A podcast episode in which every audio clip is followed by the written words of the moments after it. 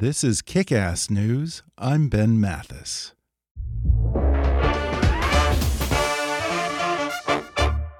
No one compliments you when their paycheck is correct, but make one mistake and you risk alienating your entire workforce. Kronos makes sure your payroll is done right the first time from punch to paycheck. With embedded checklists and simplified workflows, Kronos is your single source of truth. With Kronos, you get HR, payroll, talent, and timekeeping in one unified system, all with a proven implementation approach and simplified, transparent pricing. Learn more at kronos.com/payroll. Kronos, workforce innovation that works. And now, enjoy the podcast. Hi, I'm Ben Mathis. Welcome to Kickass News. In the 19th century, the world was Europeanized. In the 20th century, it was Americanized. Now, in the 21st century, the world is being Asianized. This, according to my guest today, Parag Khanna, who says far greater than just China, the new Asian system taking shape is a multi civilizational order spanning Saudi Arabia to Japan, Russia to Australia, Turkey to Indonesia, linking 5 billion people through trade, finance, infrastructure, and diplomatic networks that together represent 40% of global GDP. He says there's no more important region in the world for us to better understand than Asia, and thus we cannot afford to keep getting Asia so wrong. It's all in his new book, appropriately titled The Future is Asian, and today Parag Khanna returns to the podcast to talk about it. Parag warns that America has a China problem, and the solution is Asia. In fact, he suggests that rejoining the Trans Pacific Partnership and building stronger ties with other countries in the region is a much more effective and less risky way to gain leverage over China than a direct trade war.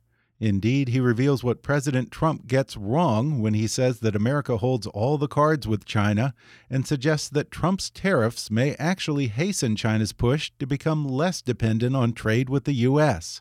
He talks about the booming markets emerging in other parts of Asia and how leading American tech companies are already getting in on the game, signing major manufacturing agreements in places like India, South Korea, and Vietnam. Plus, he discusses the growing cultural influence represented by the hit movie Crazy Rich Asians and why he says Asian Americans are now crossing back over the Pacific to become American Asians.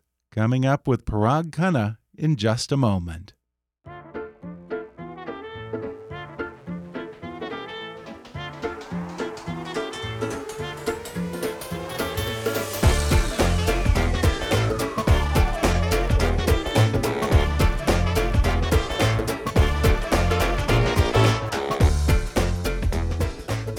I'm happy to welcome Parag Khanna back to the show for the third time. Parag is a guy who's always seeing around corners and brings fascinating insights into where the world is heading.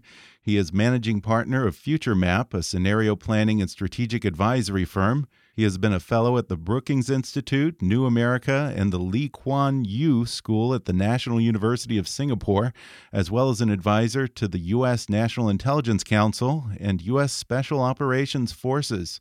He is a young global leader of the World Economic Forum and leading next gen global intellectual whose numerous TED Talks have garnered several million views. The internationally best selling author of six books, including The Second World and Connectography, Parag Khanna is now out with a new one titled The Future is Asian Commerce, Conflict, and Culture in the 21st Century. Parag, welcome back to the podcast. Thank you so much. Can't believe it's been three times. Yeah, I've had a lot of seconds, but I don't know if we've ever had a third. So I feel like a veteran. Thank you. Yeah. Now, you say the U.S. has a China problem and the solution is Asia. To me, that sounds like saying we have a flooding problem and the solution's more rain. So, what exactly do you mean by that? well, and that you you really put your finger on it because the problem with the way we think about Asia is that we think it's nothing more than just China. We think right. that Asia is just China writ large, whatever China wants, China and just a smattering of little neighbors.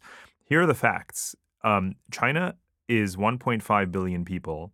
Asia has 5 billion people. So wow. there are 3.5 billion Asians who are not Chinese. They come from great, rich, powerful civilizations, whether it is India or Iran or Russia, Southeast Asian countries, Japan, Korea. And the history of Asia is much more the history of these diffuse, dispersed, uh, civilizations, empires, and states, rather than just everyone bowing down to China. And so, one of the main reasons I wrote this book, it's called The Future is Asian. It's not called The Future is Chinese. Um, in many ways, the present feels Chinese in the sense that we're so overwhelmed with all of this focus on China. But the next wave of Asian economic growth and the next wave of our American corporate attention and diplomatic priorities actually lie outside of China in India and Southeast Asia. In those countries, most of which are democracies, by the way, there's two and a half billion people, and they're starting to grow even faster than China economically. They have a larger population than China. They're getting more foreign investment than China. And that's all today. So if you're looking for just yet another example of how so often our, our media or our political pundits or whatever are kind of behind the curve, this is definitely one of them. It's a big yeah. blind spot to ignore everyone else and only look at China. And even when we talk about China specifically, the thinking always falls into two extremes. One being the future is entirely China, and the other being that the future is certainly not going to be China due to slowing economic growth, demographic shifts, etc. In reality, do you think that China's future lies somewhere in between? You're exactly right. It is uh, the other, you know, corollary. The other mistake is that it's always these all or nothing propositions. Mm-hmm. They're going to, they're authoritarian, therefore they must collapse. You know, they have an environmental nightmare on their hands, therefore their civilization will become extinct. they're growing old before they grow rich, and on and on and on. They have high debt, therefore their economy is, you know, going to ruin.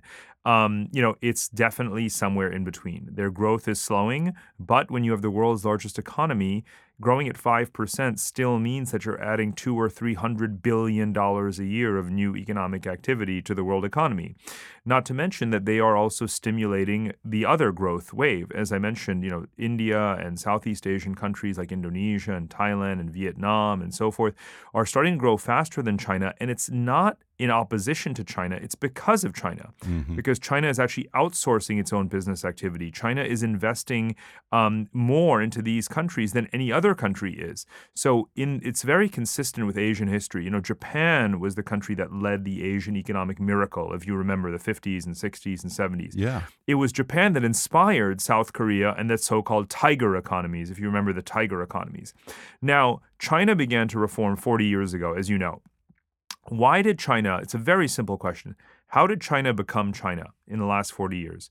The reason is actually because of Japan and South Korea and Taiwan and Hong Kong, because they were the leading investors in China right? They made it what it is today. To sure. this day, they're still the biggest investors in China. So now, all of those countries, Japan, South Korea, China, and so on, are actually leading the investments into the new wave of Asian growth countries. So we ha- when we look at Asia, we have to view it as additive and cumulative and not just this either or black or white trade war i win you lose kind of mentality that we put to it when President Trump talks about China, he always says that we hold all the cards here in the U.S., and he points to the fact that America is still China's biggest trade partner. Now, if we're talking about countries, yes, that's true, but what else is he missing by framing it in such narrow terms? Yes, he's missing something very important. Um, to, to, cut to the point, he's wrong.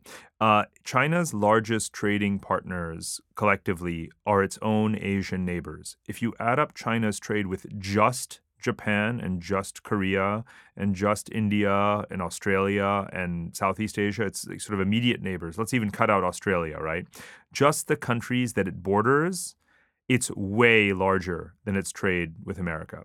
Secondly, China's second largest set of trading partners is the European Union, right? And the European Union trades as if it's one economic unit, right? Economic bloc. Um, you know, even without the UK after Brexit, China trades way more with Europe than it does with America. So actually, the United States is the third most important trade partner for China. The third most important. Not wow. the most central, not the most important. Of course, it's very significant. There are categories of goods, especially sensitive technologies, that China has grown accustomed to getting from the US, and now it's going to have a hard time getting some of them. That's because of its intellectual property theft and its violations of fair trade practices and so forth. So they deserve to not get some of these things. But here's the other mistake the administration acts as if China can only get those things from the United States. That's not true. If you want to buy semiconductors, you don't just have to get them from Qualcomm or Intel or Nvidia. You can get them from Shin-Etsu of Japan, from TSMC of uh, Taiwan, from Samsung of um, South Korea. Now, guess what? When we look at the trade war, we look at it only from the standpoint of what did the White House say, what did Beijing say. Right. But you know what's happening in between those conversations? Beijing is turning around, turning to Japan and Korea and Taiwan and saying, hey, I've got a deal for you. Uh, US semiconductors, we can't get them anymore. How about you sell more to us? Who wouldn't want to do that? Of course they want to. So here's one thing that never gets reported trade between China and its neighbors, like Japan and South Korea and Taiwan, which are very high tech economies, right?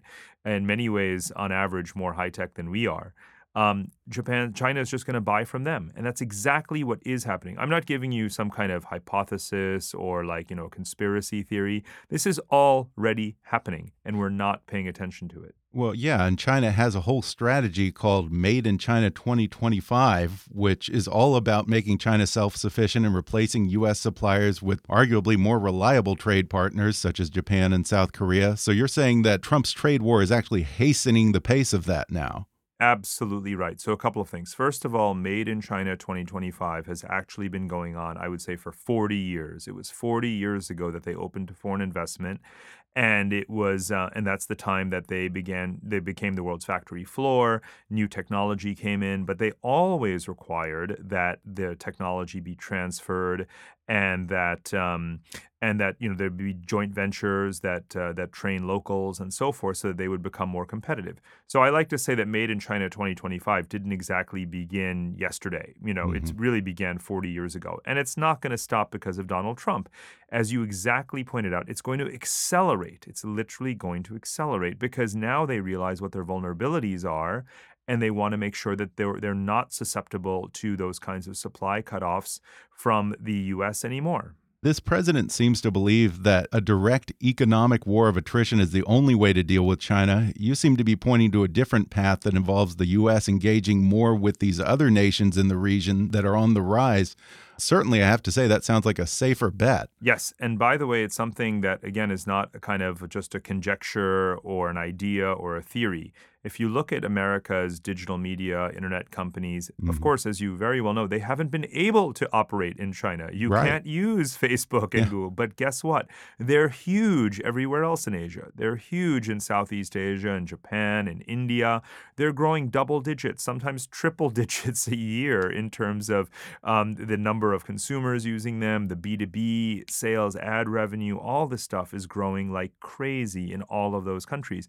As I said before, a lot of these countries are democracies. They're more open, liberal political economies. You can do business there. You can own 100% of your investment there, and so on. So, in a way, America's tech companies, a lot of them, have already been doing for a long time what all the rest of corporate America now has to do, which is to start to get more uh, eggs out of just the China basket and start to diversify across the rest of Asia. Yeah, and I believe Apple's going to be assembling their phones in India now, right? That's exactly right. So in the same week that Apple announced its sort of you know decreasing uh, revenue in China, they basically finally relented because India had been pressuring them to manufacture iPhones uh, in India for a long time, or not just any iPhones because they used to do old ones. Um, but uh, now the latest models um, of uh, of iPhones and that's now what's going to happen in India. And so that means that, of course, their sales will in India will grow, and it'll be good for India too, obviously, because it's going to create quite a few jobs. But again, this is a sign that you know big tech companies uh, and the rest of the U.S. you know uh, sort of uh, exporting corporate juggernauts are going to have to start to get a lot more active in these countries like India. And I want to talk to you about the best approach to this. When Vice President Pence visited the region fairly recently, he gave a speech that many dubbed Cold War 2.0. If asked to choose sides between China and the U.S., how are these countries likely to respond? They're not going to choose sides. Um, you know, uh, since this is our third conversation, you may remember a long time ago we talked about my first book called The Second World mm-hmm. Empires mm-hmm. and Influence in the New Global Order. And in that book, I made very clear that the kind of dominant ideology or doctrine that drives countries' diplomatic decision making is not choosing one side or the other. A lot of these countries have just still remember the Cold War where they had to choose between the US and the Soviet sure. Union. There's no way they want to go back to playing second fiddle or third fiddle. Instead, what they're doing is what I called back then multi alignment. I'm not going to align with you. I'm not going to align with the other guy. I'm going to multi align. I'm going to have good relations with you. I'm going to have good relations with them. I'll have good relations with Europe, good relations with Russia, um, good relations, you know, with Saudi Arabia, and on and on and on. And that's what every country is actually doing. We talk about this idea of, oh, what if they have to choose sides, as if A, they are being asked to choose sides, and as if B, they have no say in the matter. Mm-hmm. But they do have a say in the matter, and I can tell you how they're behaving rather than how we think they should have to choose how to behave. Mm-hmm. So let's live in reality here. In the real world, countries are saying, I would love for the US to join the Trans Pacific Partnership Trade Agreement, right. but if they're not going to join it, I'm still going to do the Regional Comprehensive Economic Partnership with China right? Yeah. That's the real world. Countries, let me put, put it really bluntly, they're a lot smarter than we think they are. So China's advantage here is that they're not asking anyone to choose sides right now.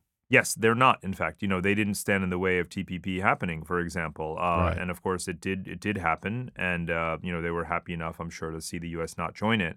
Um, but uh, but you know that that's the way they sort of operate. They're aware that everyone is going to cut multi-directional deals. Again, they appreciate this multi-alignment a lot more than we do. Um, mm-hmm. Um, you know, we again we tend to think you're with us or you're against us. Now we're a couple of presidents away from that statement uh, you know, from the from the George W. Bush administration. Right. But we still act like it, mm-hmm. um, even though we don't say it. We're basically yeah. saying you're with us, you're against us. And believe me, that's a really bad um, sort of demand to make on countries that can that have so many options in who they're going to do business with.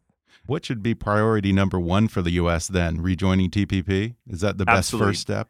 To the extent that President Trump is capable of any kind of regret or remorse, and I'm just not sure that that's the case, yeah. but w- were it to be true, um, I think that he ought to regret not joining the TPP. Even the Wall Street Journal editorial board has turned against him and is pointing out all of the ways in which sectors of the um, you know American economy are hurting as a result of being cut out now from uh, the kind of level playing field or more level playing field that Canadian companies are going to benefit from. Mexican, our own neighbors joined TPP very enthusiastically, and we backed out of it, even though we created it. And now, now that it's gone into effect, whether you're a you know Japanese um, uh, commodities company, or you're doing agriculture or poultry, or Canadian um, you know in industry, Mexican cars, all of these things are going to be more competitive now in Asia. Again, where five billion people are who want to buy stuff um, we're we've shot ourselves in the foot by not joining that trade agreement. That and a few other things, but that would be obviously a very big one in terms of what we need to do. I mean, the State of the Union is coming up. One would hope that uh, you know Trump would say something about about this issue, uh, but of course he's not going to turn back and now China has floated the idea of joining TPP itself. I recall that the first time we talked, I believe that you predicted that that was going to happen. At the time, there were still a number of hurdles to China joining. How close do you think China is now? Yes, there has been talk, and I did predict that with the U.S. not joining TPP, that would incentivize China to potentially join. However, since most of the TPP member states are in Asia and they've now launched this uh, Asian version of TPP, the RCEP, Regional Comprehensive mm-hmm. Economic Partnership, China is going to focus on getting that passed this year. And when it comes to the uh, the countries in the Western Hemisphere that it wants to have, um, you know, sort of greater trade with, that's obviously, um, you know, Canada, Mexico, Chile, and so forth. But China already has such enormous trade with them that TPP wouldn't make a big difference. And in many ways, you say what's happening in Asia right now is a return to how things were before European colonialism. Uh, what are the parallels that you see? Yes, I mean, you know, this was one of the most fun, interesting, and and you know, sort of enriching aspects of the book to research is just to look at the pre-colonial world, basically the world of the 16th century. Um, you know, before Europeans really got their foothold uh, in Asia and managed to to subjugate um, you know, sort of sort of Asian countries and and to to sort of dominate them. So 500 years ago was the kind of most recent era of the Silk Roads. You know, and the Silk Roads existed right. for 2,000 you know 2,000 years. So up until that time, there was flourishing trade between Arabs in West Asia, which we now call the Middle East, um, you know, and uh, and as far as uh, as China and Korea and India, of course, and that world is back. You know, we've spent the Asians have spent the last thirty years since the end of the Cold War rebuilding those Silk Roads, and we haven't been paying attention to it, obviously, because we were busy celebrating winning the Cold War. Then we were looking at the civil wars in the know the Balkans and all sorts of other things. Then we got distracted by 9/11 and so forth. But just to be clear, that doesn't mean that the whole rest of the world was just sitting there waiting for our signals, right? In the last 30 years, they have now Asians trade more with each other than with the rest of the world already today. Like actually for about 10 years now, that's been true. So Asians have already built these new Silk Roads, and I would say it's only our mentality that still lags behind in appreciating that that's already a fact. We're going to take a quick break, and then I'll be back with more with Parag Khanna when we come back in just a minute.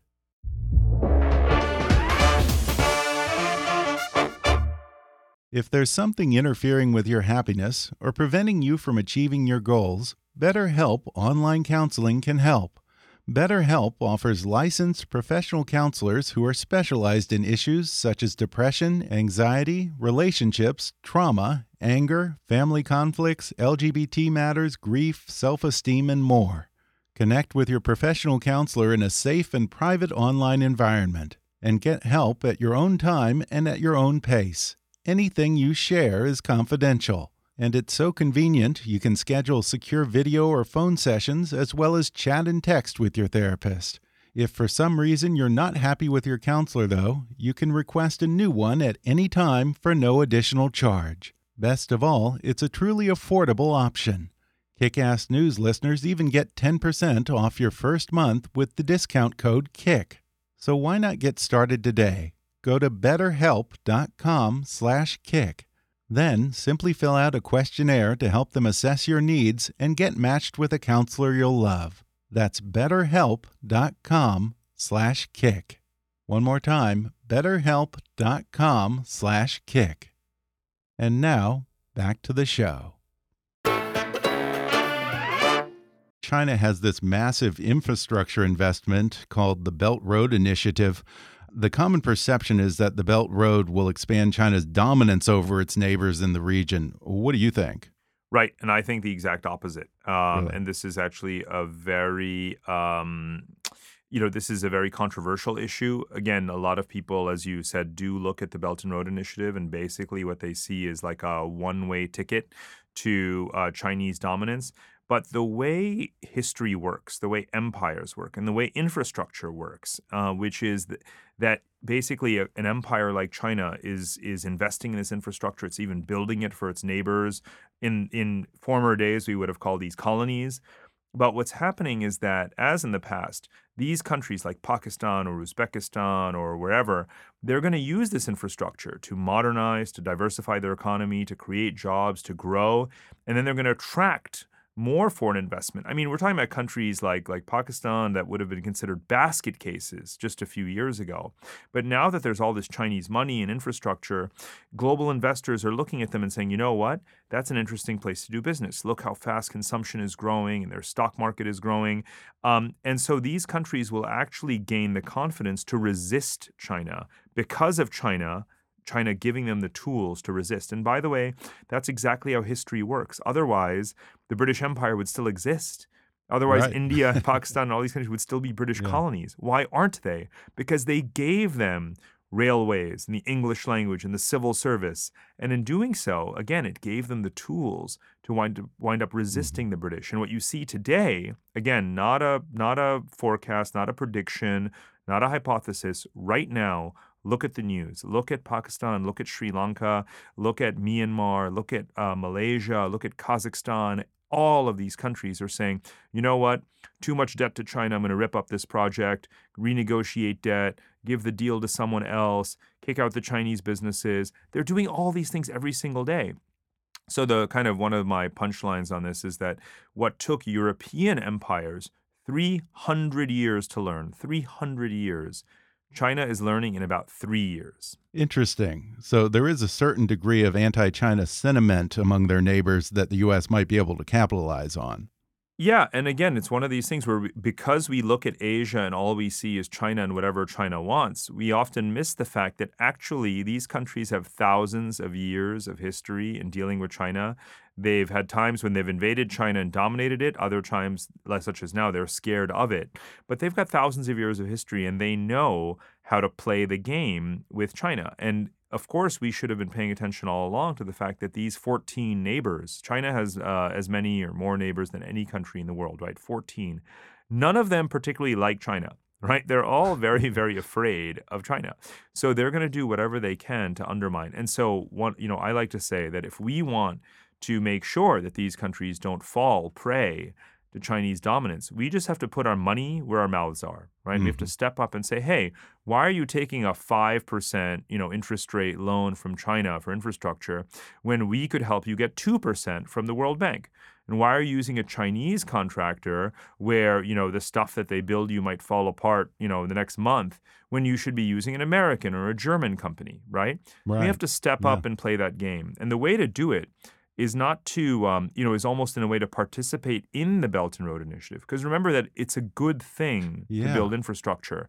What China is doing is a good thing. It is good to build roads and highways and railways in places that are poor and disconnected and where the population has tripled, right? It is a good thing. We have to accept, not only do we have to accept it, it's just a fact. And, you know, every think tank study and investment bank and multilateral organization agrees and I think that you can just intuitively understand and appreciate that you can't build a modern economy when you're still on like cobblestone, when you're still on dirt roads. You know what I mean? Mm-hmm. So China is helping these countries, and what we should do is to steer in a direction where they get the roads, but they don't get the dominance. And that can be done. It's actually not that difficult. We just have to step up to the plate diplomatically.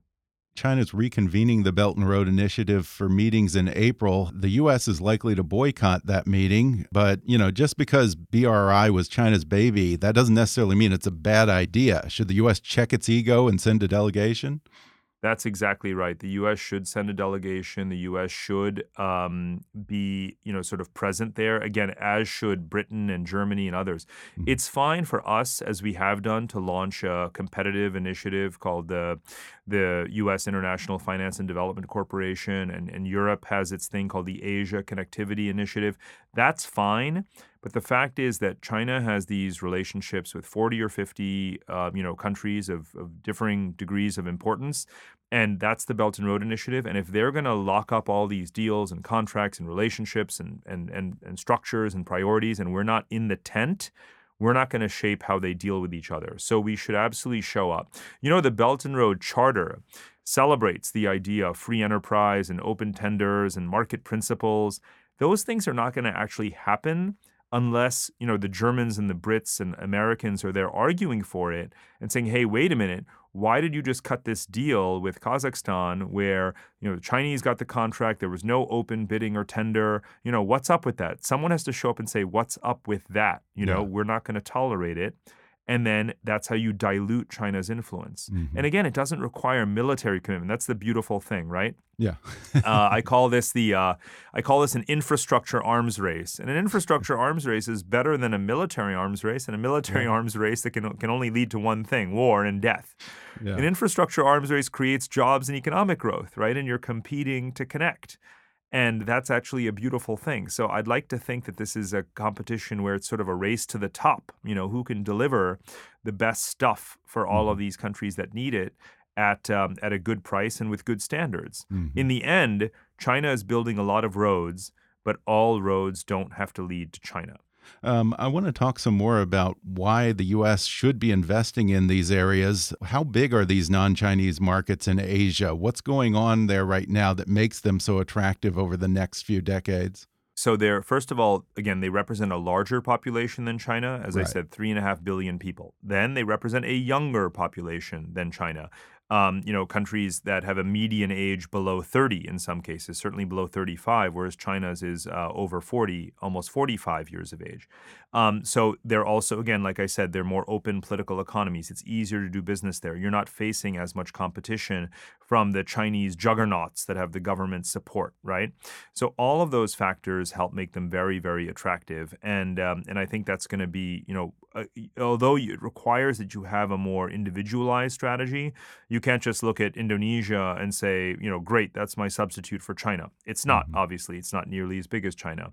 But again, if you have a strategy for India and for Pakistan and Bangladesh and Indonesia and Thailand, Vietnam, these countries are close to each other. You may need obviously more localized uh, presence, but you will in the end uh, have access to what is eventually going to be um, uh, as large a market as China. You praise the modern technocratic governments in places like Singapore where you live, and you say there's what you call a top down revolution going on. That term might seem like an oxymoron, so explain what that looks like. Yeah, and I say very clear that it's an oxymoron, right? It makes no sense in theory, yeah. but it makes total, but it works very well in practice. So, you know, first of all, it's not about praising Asia per se. In that book, Technocracy in America, I spent uh, the first third of it praising Switzerland, right? Switzerland is the archetype, archetype of a great democracy with a high degree of citizen participation. It doesn't have mandatory voting, but most people vote, unlike in our country, you know, or in other countries. So I'm actually for universal mandatory voting from the age of 16 and up. I would like to see it in every country in the whole world but you know most countries don't have that yet. So the idea of techno- technocracy in America or technocracy in general is not as an antithesis to democracy. It's to complement it with leadership that's meritocratic, that has a strategic vision, a roadmap, something that's credible. People who are who are experts in what they do. They know how to run a state. They know how to run a bureaucracy. They know how to manage budgets. They're impartial. They may be less political. Um, you know, they don't have to fight for reelection every two years. I know this sounds exactly like like America, doesn't it? Um, so you know, we have democracy, right? But obviously, the challenges we're facing and the and the um, internal discord that we have proves that democracy alone is not going to make for an effective government, an effective state, and a better society that is always improving. It's going to take more than that from our leadership. And that's why I think we need to, you know, go back and revisit how we structure whether it's the White House or Congress, the judiciary, the independence of groups like the, the central bank and so forth, everything has become so hyper politicized that it's really damaging to the long term strategy that's needed to be a successful state. Yeah, and one thing that I found interesting about that when you talk about societies like Singapore, people having a say in their government is not something that happens every four or two years. There's a feedback loop that's kind of built into the system in places like Singapore so that the technocrats can then go back and try and improve services.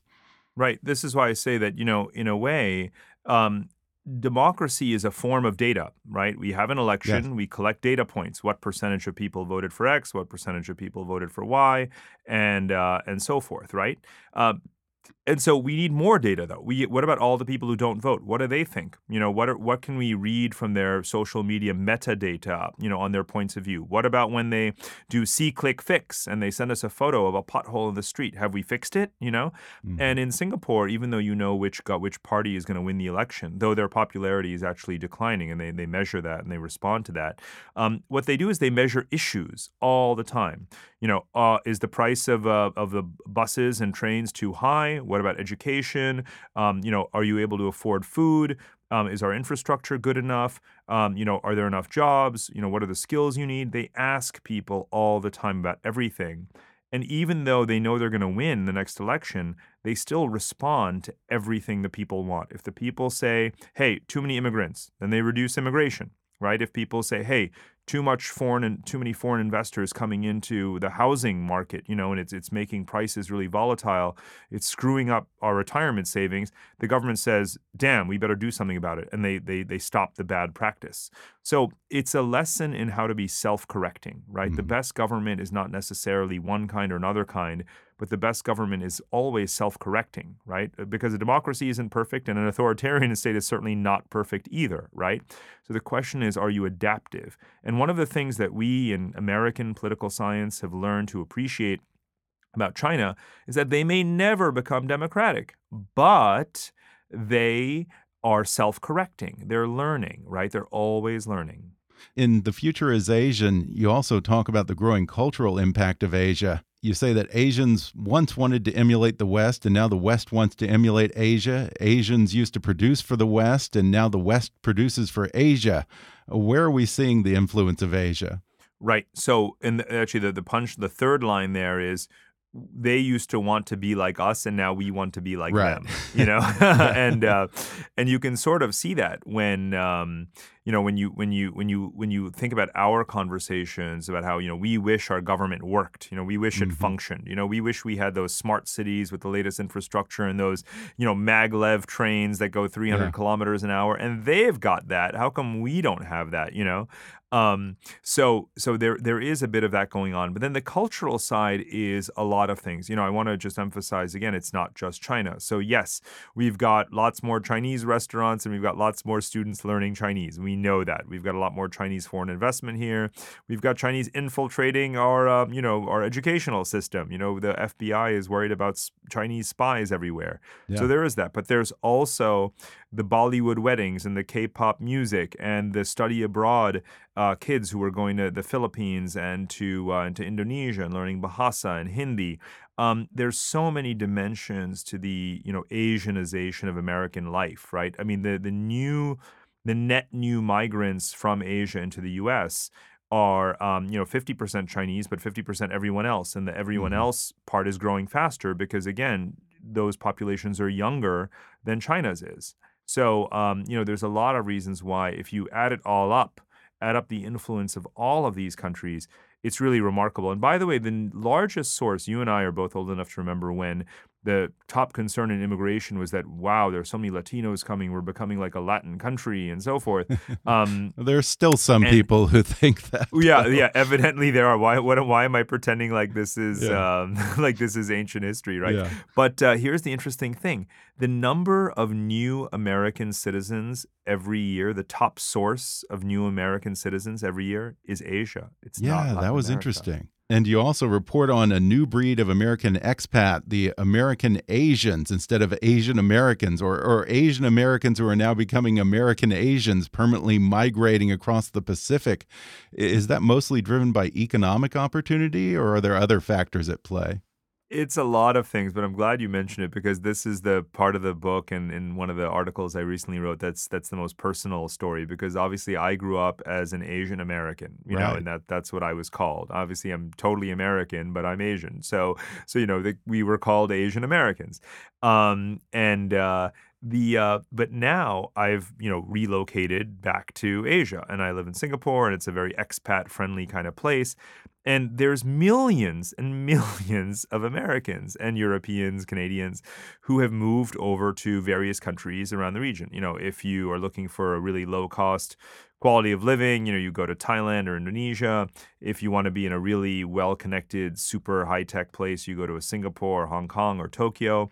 Wherever you're going, the point is that what I've observed in the last five years is that a lot of these, um, you know, Americans are there on one-way tickets. It's like, you know, I'm going to try it out for a while, and then one year, two years becomes 20 years, and you've become an American Asian. And that term did not exist until I coined it because there was no.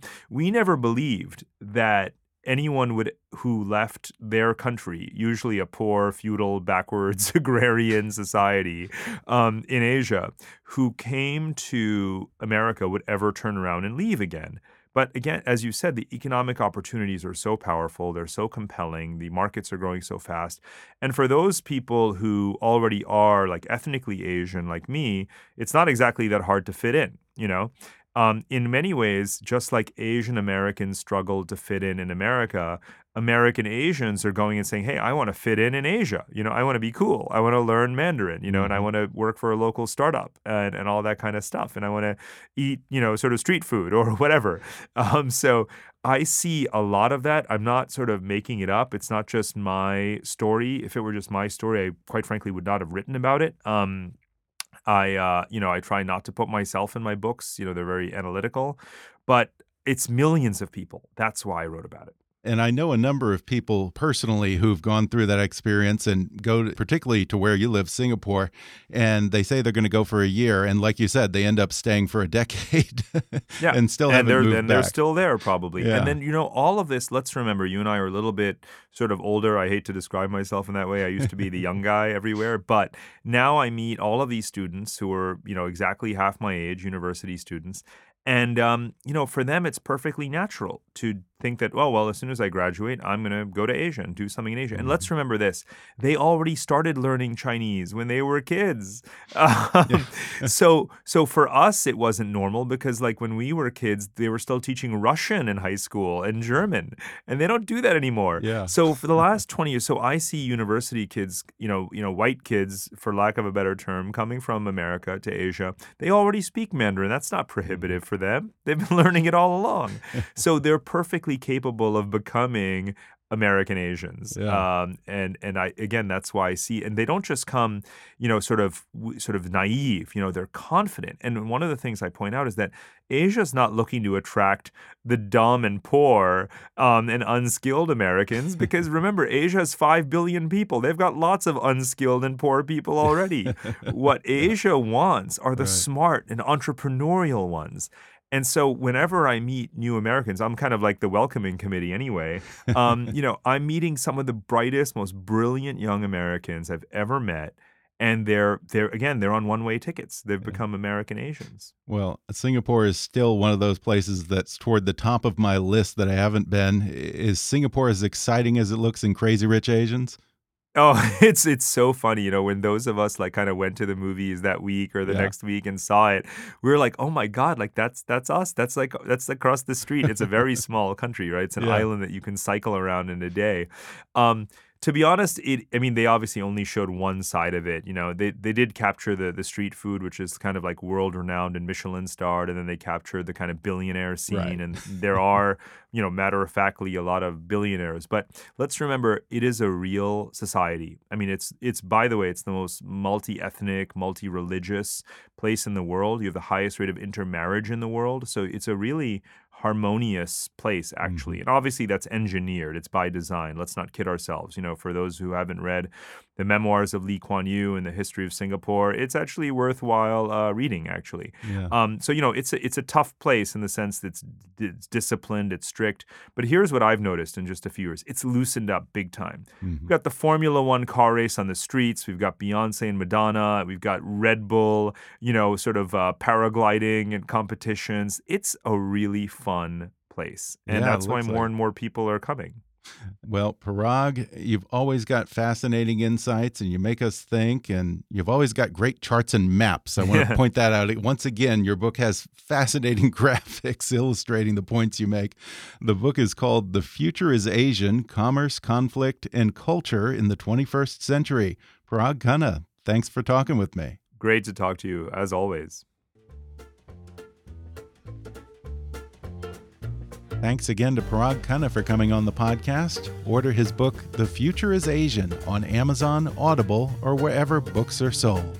You can keep up with Parag at paragkhanna.com or on Twitter at, at paragkhanna, spelled P A R A G K H A N N A. Whatever struggles you're facing, from depression and anxiety to trauma and grief, BetterHelp can connect you with a professional counselor in a safe and private online environment.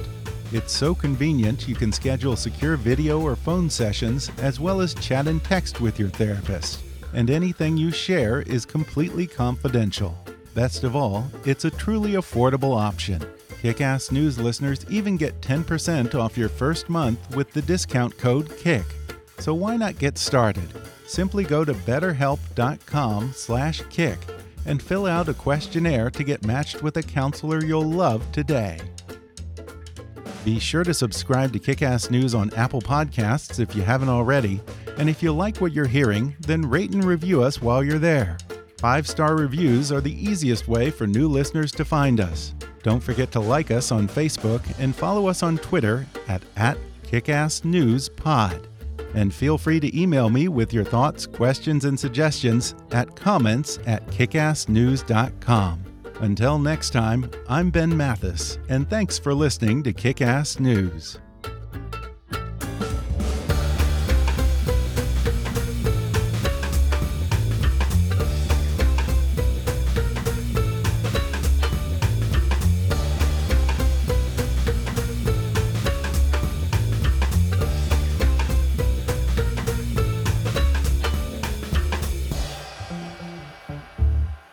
Ass News is a trademark of Mathis Entertainment, Inc.